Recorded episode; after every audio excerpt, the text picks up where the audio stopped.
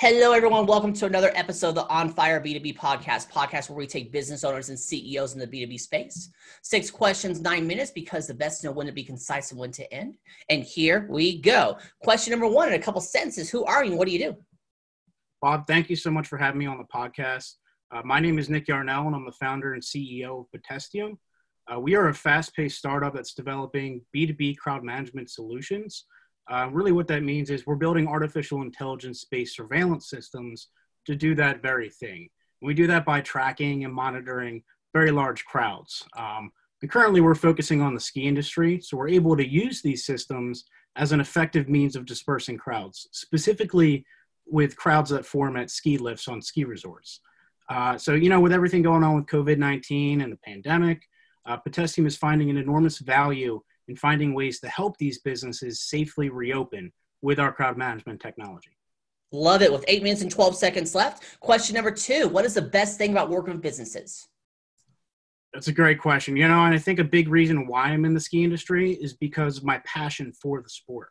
I think a lot of sports based businesses have really cultivated a very unique work environment and a culture that really can't be replicated in any other industry.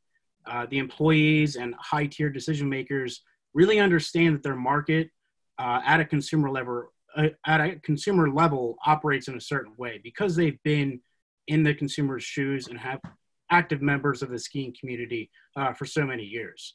Uh, so for me, uh, you know, the best thing about working with these companies is that not only can we help with their business pains, uh, but we actually get to see them take part in the sport and interact with our technology um, you know, so in a sense, the businesses we work with are our actual co-creators. They're helping us create our product, get our services out there in a in a fashion that you know best suits them. Awesome. It was seven minutes left. Question number three. I'm here from other top executives. The game from decision makers is a challenge. What are your thoughts? I mean, I, I completely agree.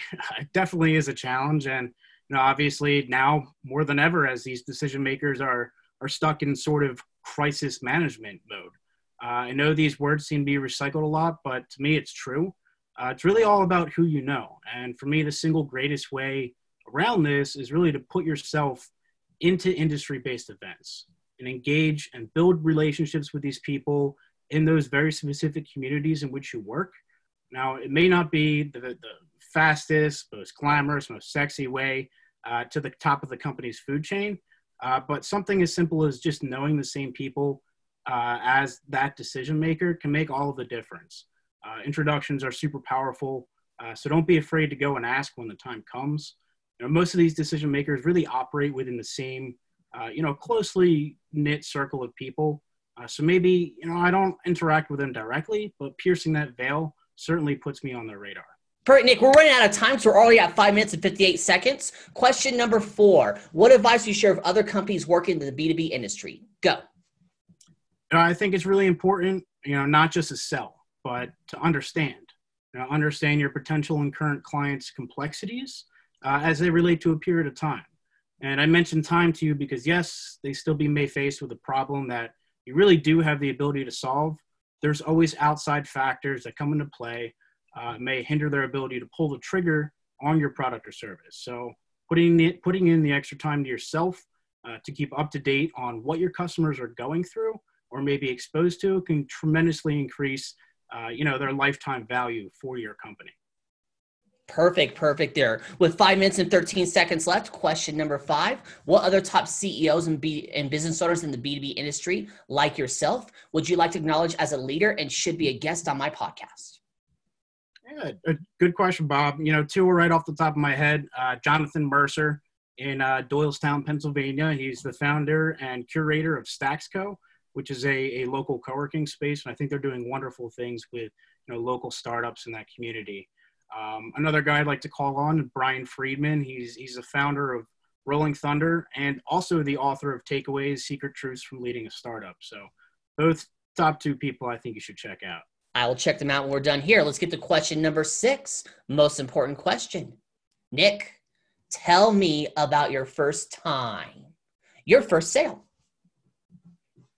Yeah. So, you know, going to these industry based events, uh, that's where I really think I began to understand the whole entire sales process. you know, networking with these people has allowed me to get in touch with people, uh, get in front of these certain individuals. And actually, when we talk about my very first sale, I got connected with a, uh, an owner of a construction company that's done a lot of work for a very popular local ski resort. Uh, he actually ended up messaging me on LinkedIn.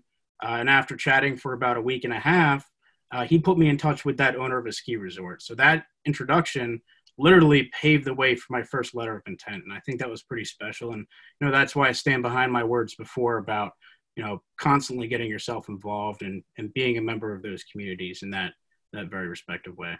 Perfect. Perfect. Love it there. Nick, you have three minutes and 30 seconds left. This is promo time. Ask me a question, talk about the weather, or since the best still wouldn't be concise and when to end, we end early, go. Yeah, Bob, definitely. I, I, just want to say thank you again for having me on the podcast. Um, when you invited me, I thought it was really interesting. I've never really heard of a B2B podcast set up in this fashion. So, if you could maybe elaborate a little bit on your inspiration behind creating this, uh, that would be awesome. I, I, know I would like to learn, and, and sure. I'm sure people in my network would like to know as well. Well, really, what it came down to is um, I was working with a coach for my previous business and told her I've always wanted to do a podcast and you'll kick the can, kick the can, kick the can. She said, Great, you have 24 hours to schedule your first guest. Go.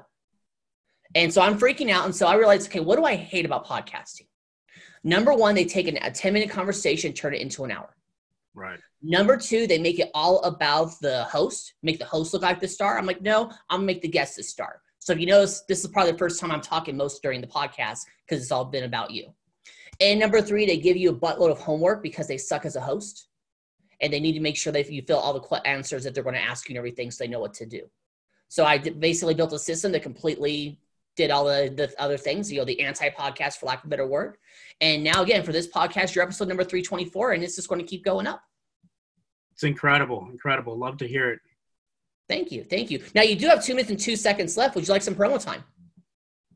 Uh, yeah, I mean, definitely. Um, you know, we're, we're a very early stage company. So, um, you know we're always looking for some some connections in the ski industry and, and as i mentioned earlier we're looking to help uh, you know businesses get back up and running so if you know somebody who's struggling um, you know primarily that has to deal with large crowds you know tell them to give me a call i'd love to talk to you see what my company can do for you Thank Perfect. You. Awesome. You're welcome. You pulled it off. Six questions, nine minutes, because the best know when to be concise and when to end. Your website, say it real quick. It's www.potestium.com. And it's don't need to spell it out because it's in the description. It's magic. Nick, thank you so much for being on. Tip of the hat to you. Thank you, Bob. Appreciate it. You're, you're, welcome. And everyone else watching or listening, make sure you check out more episodes of the On Fire B2B podcast. I am Bob Clark. You all have a wonderful day. I'll talk to you later. Bye.